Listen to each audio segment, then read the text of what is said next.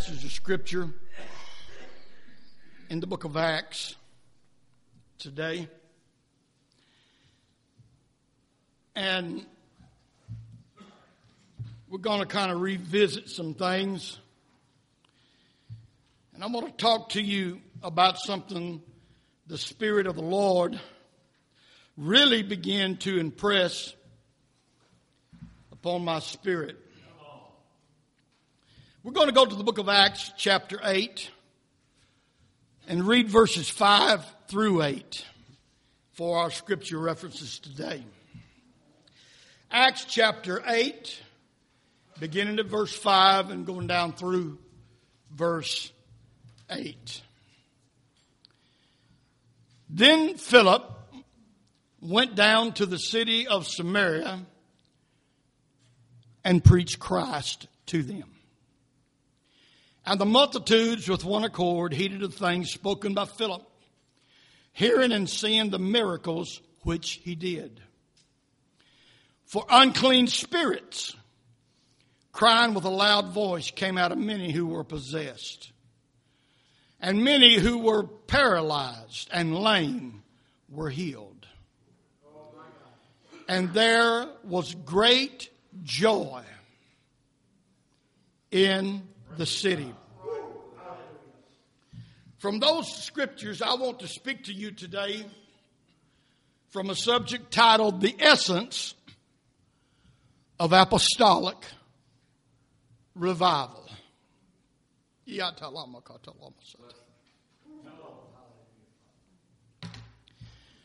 Thank you, God. The essence of apostolic revival. Mighty God, as we come today, we thank you, Lord, for the worship time we shared. Thank you for what we have felt and experienced so far. I ask, Lord, that you will anoint us for the next few minutes with your anointing. And I pray, God, that some kind of way, we will be able to create a hunger in the hearts of the men and women that are here today for true apostolic revival. In Jesus' name. Let the church say, Amen. Amen. You can be seated. I want you to understand something before I get started.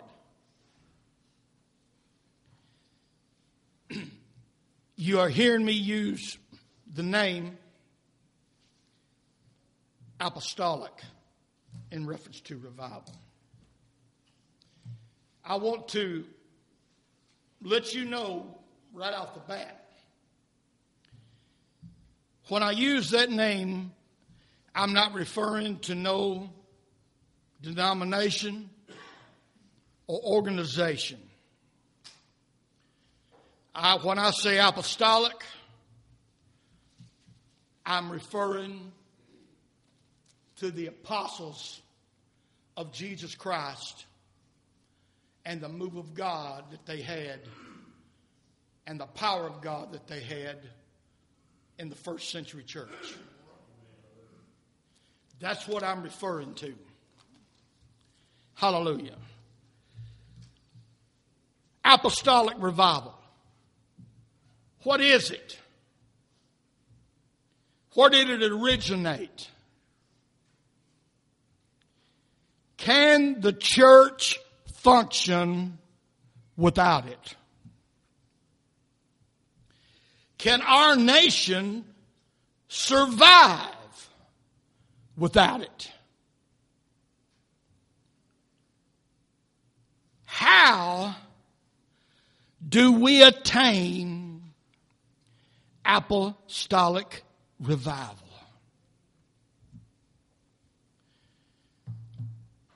We hear a lot of talk today. We hear a lot of what I call fleshly gab. People saying, well, we had a revival over here We had a revival over there. But I am persuaded today that many of us have really forgotten what revival is all about. I've been in some good meetings. You've been in some good meetings. But I'm going to declare to you, by the anointing of the Holy Ghost and the authority that God placed in my life as calling me to ministry, it has been years since I have been involved in apostolic revival, and so is everybody in this building.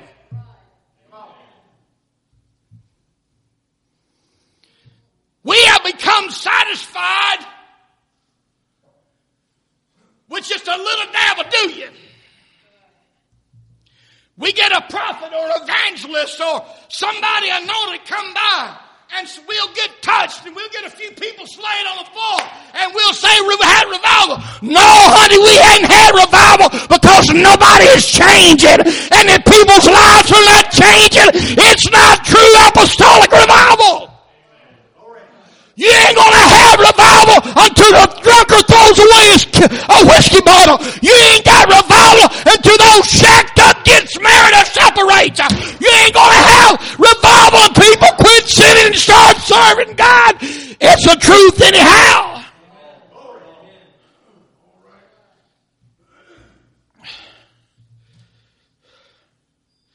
We have sugarcoated this thing and watered it down in an effort to try to get people in or in an effort to try to keep from running some folks off. But I'm going to tell you something. When somebody, hmm, hallelujah, when somebody has got unrepentant sins in their life and the devil's got them wrapped up and chains wrapped around them, you ain't doing them no favor by patting them on the back and say, well, just do the best you can. I'm going to tell you something. That's not going to get nobody saved. God is shaking me over this. We have got to somehow, in some kind of way, attain apostolic revival. We get too bored to have apostolic revival nowadays. We got too many things going on. We got to go over here to do this. We got to go over there to do that.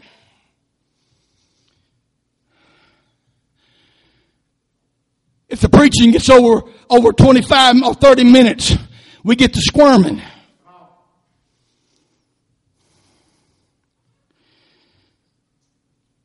We can't set our minds to come into the house of God night after night after night to reach out and snatch souls out of the fire and get us regenerated to the point and the place that we should be in Christ.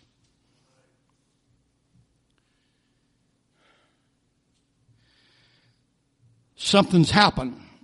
Something's changed. I remember well the night that I was baptized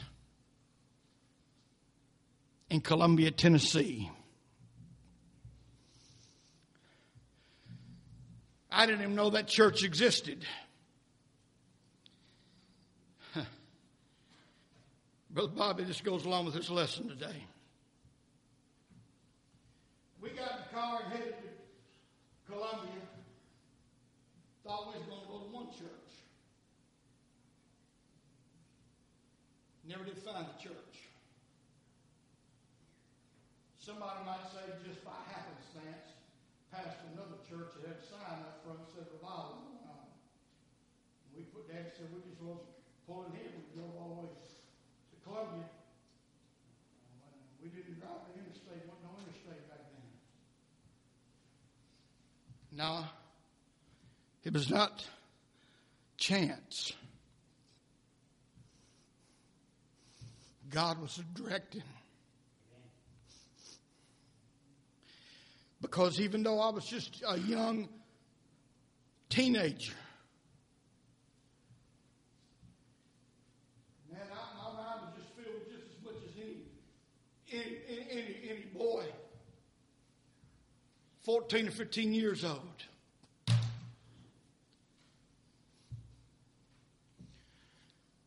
There was a call that I didn't really, really realize, even though I'd already, I'd already started preaching.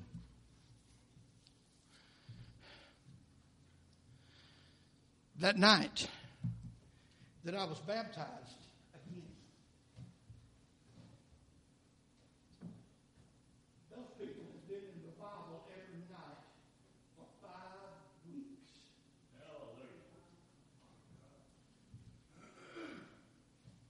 They wasn't taking off for Saturday nights or Friday nights. They was there Monday through Sunday for five weeks. And every night there was a new convert. Every night, three or four was baptized in water. After that night, we drove back for two more weeks every night before it finally ended. And when it finally ended, because the evangelist who was there didn't have no choice, he had already had another revival somewhere else in another state that he had to go to. People did not want it to end. Now, it's just too hard for us to go to church Sunday morning and Sunday night, too. We got to drive too far. So much going on. Revival. Sure, Pastor, we'll, we'll have one on, on. We, we may be able to squeeze out a Friday, Saturday, and Sunday night, but don't ask me to come no more than that.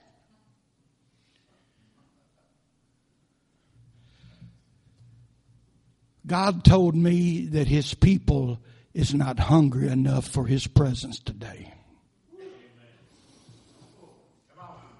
We're hungry for other things. We're hungry for working every minute we can so we can build up a safe nest egg so we can feel comfortable about retiring someday. And we rely more on our nest egg than we do God. That's why God says He's going to let some people's nest egg fall away in the very near future. Hallelujah. The essence of apostolic revival is when we start learning to walk by faith again, like the book says.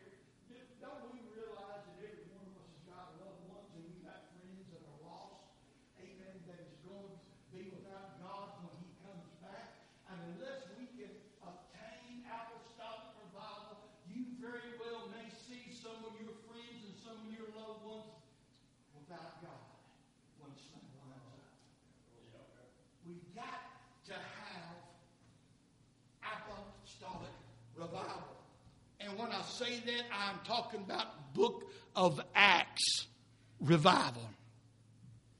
Hallelujah. Now, bear with me just a few minutes, and I want to give you something. Directly from what I read here in Acts chapter 8, verses 5 through 8. I'm going to tell you by example of Scripture how we achieve apostolic revival. Number one, Christ alone must be preached. Christ alone must be preached. In verse 5 that I read, it said, Then Philip went down into the city of Samaria and preached Christ to them. Preaching today, even in Pentecostal circles, has evolved into something that the early church fathers would never recognize if they heard it. Everything is preached behind the pulpit except Christ. Hallelujah. I've been guilty sometimes. When we see all the junk going on in the world, it stirs us emotionally, and we see what's going on in, uh, in, in different phases of government. We get, um, and, and sometimes if we're not careful, amen, we teach people and we preach politics more than we do Christ.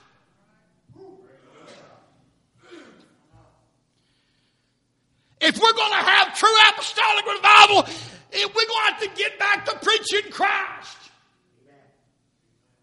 He's who what we got to preach. There's no salvation in the other. No other name given among men whereby we must be saved. That's Jesus Christ. Hallelujah. If you try to come up some other way, you're a thief and a robber, Jesus said. My Lord. Apostolic revival will never prevail unless we preach Christ and Christ alone. It don't matter what this one's doing over here, that one's doing over there. It don't make no difference what my denominational buddies are doing. I cannot answer for all them, but I can answer for myself, and I have to answer for myself. When I stand behind this desk, hallelujah, when all is said and done, my main goal and chief objective is when I finish to make sure that I present it unto you, Jesus Christ. I want to show you a scripture in 1 Corinthians chapter 2, verses 1 and 2. Hallelujah. Apostle Paul preaching and talking, well, talking to the church in Corinth. He said, And I, brethren, when I came to you, did not come with excellency of speech or of wisdom declaring to you the testimony of God. For I determined not to know anything among you except Jesus Christ and Him crucified. Now, I want to to make sure that I make that verse crystal crystal clear. And we're going to read it again in a different translation, God's Word translation. Put that up there. Brothers and sisters, when I came to you, I did not speak about God's mystery as if it were some kind of brilliant message or wisdom. While I was with you, I decided to deal with only one subject. Jesus Christ who was crucified. Glory to God. I'm telling you, if you call me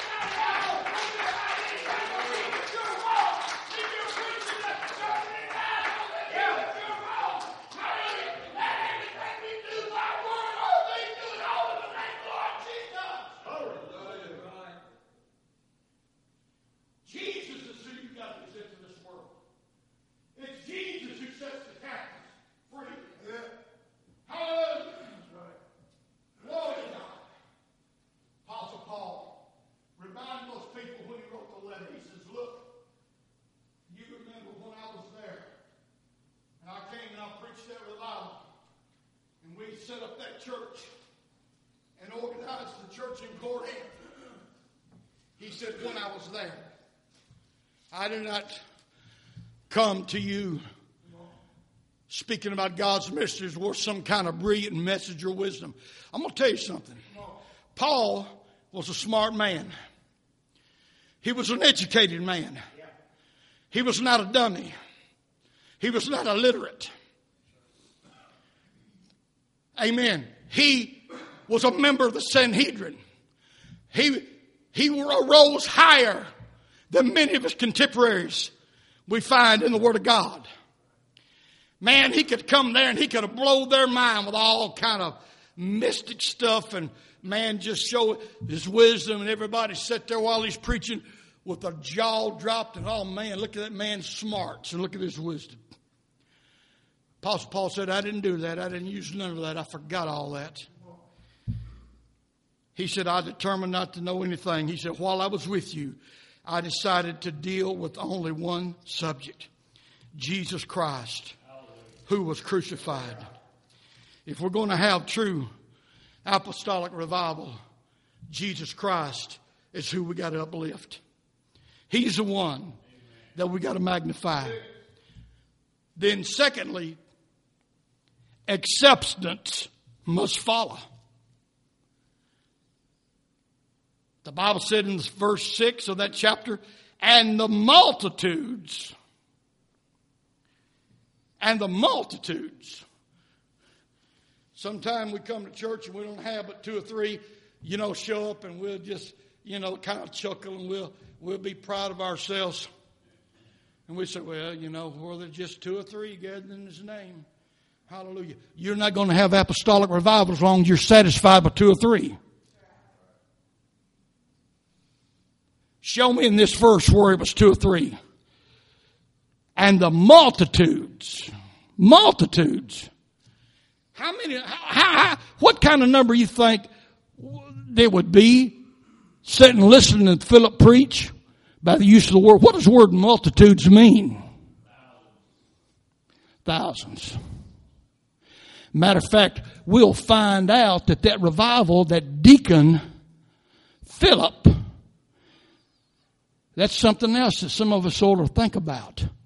This man was one, he was ordained as a deacon. He was one of the first deacons in the church. He was one of the seven who was ordained as a deacon to take care of the widows and the orphans in the church and to make sure nobody in the church got hungry.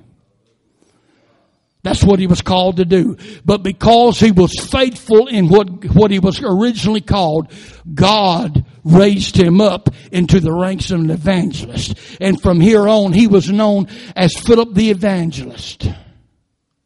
Hallelujah. Amen. God blesses faithfulness. I don't care what kind of job you got to do in the, in, the, in the, kingdom of God. If it ain't nothing but vacuuming the floor, make sure you're the best floor vacuumer there is. I, I mean, it's time that we, sh- hey, I don't care what you do in your personal life. Amen. You can be haphazard with your job, haphazard, amen, with your house cleaning, amen, and everything else you want to be haphazard. But praise God, if you're going to do something for God, if it ain't nothing but clean a toilet, don't be haphazard Hallelujah. Make that toilet so clean that when you walk away, you wouldn't mind sticking a cup down in it and taking a drink of water.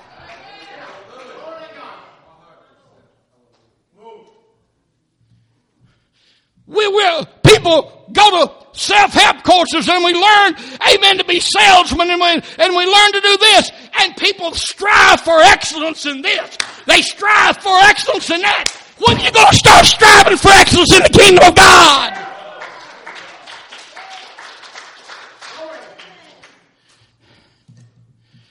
Glory.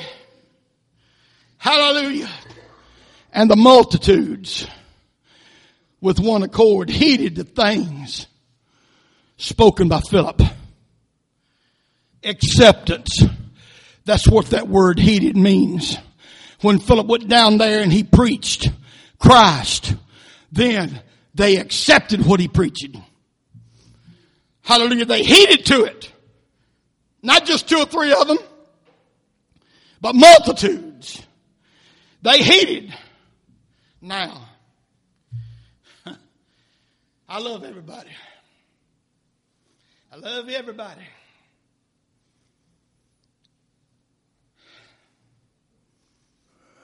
I hope nobody's wearing sandals right now. I hope you got your steel toed boots on. Hallelujah. Not only are many today not preaching Christ, when he is preached, the masses of people refuse to receive it. Hey, I'm not no dummy. Hallelujah. There have been times behind my own pulpit that I knew I was preaching under the anointing of God and, and it went out that way and all of a sudden in about a split second I felt like I had to duck because he was being thrown back at me.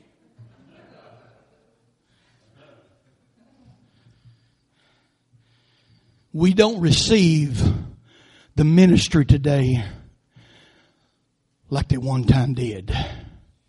Now, I'm, I'm answering your questions. I'm answering questions that I hear all the time. Brother Sammy, why don't we see more people healed that's sick today? Brother Sammy, why don't we see more people get the Holy Ghost? Brother Sammy, why don't we see all the miracles take place now that took place in the book of Acts? I'm answering your question right now.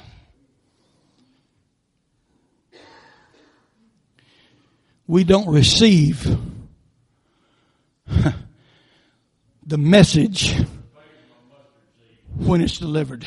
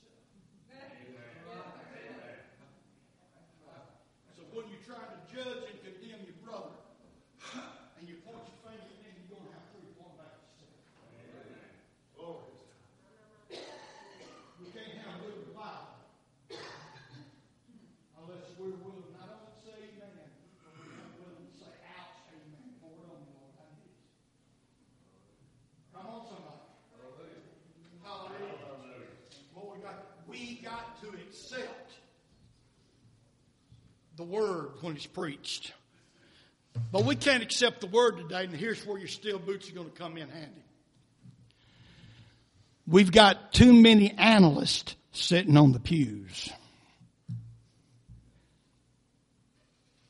We got folks sitting on church pews when the man of God is preaching, they want to analyze everything he says. Hello? We got too many doubters sitting on the pews. We got too many daydreamers sitting on the pews.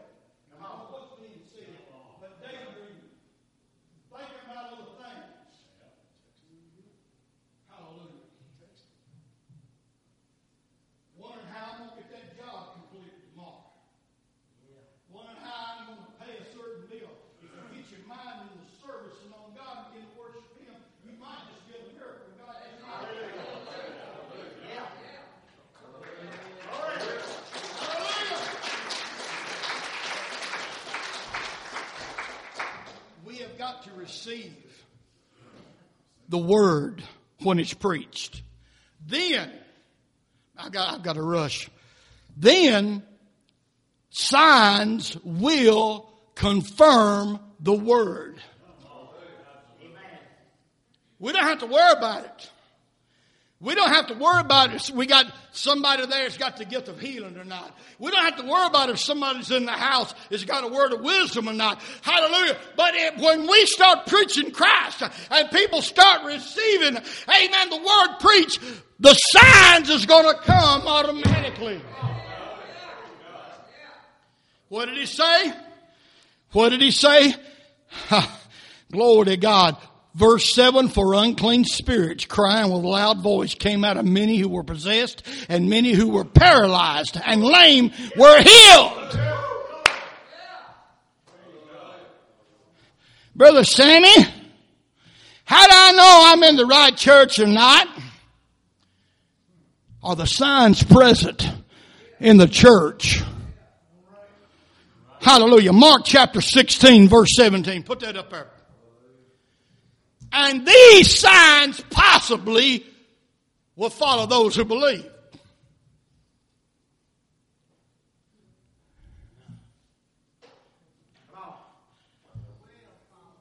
Will follow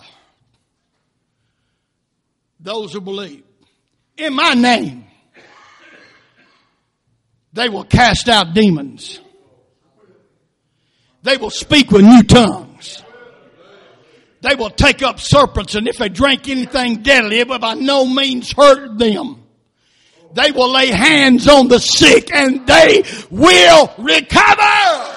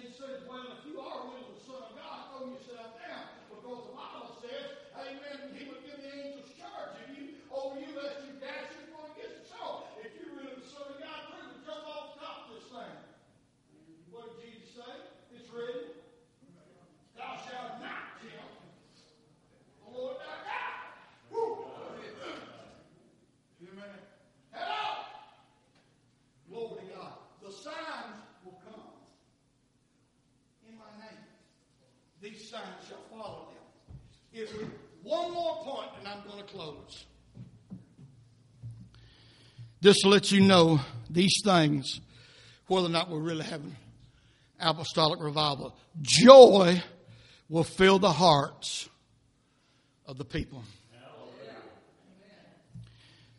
Notice this, verse 8. And there was great joy in that city. In the city. That revival that Philip went down there and preached, it wasn't just for a handful of two or three people, but the whole city got involved. That's what happened in apostolic revival. People start coming from the north, the south, and the east and the west. Hallelujah. Glory to God. When we allow the Holy Ghost to move like it should in our services, people's going to come to see what's going on. Isaiah 12 and 3, the last verse I'm, I'm going to read. Therefore, with joy will you draw water from the wells of salvation. With joy. I want Brother Darrell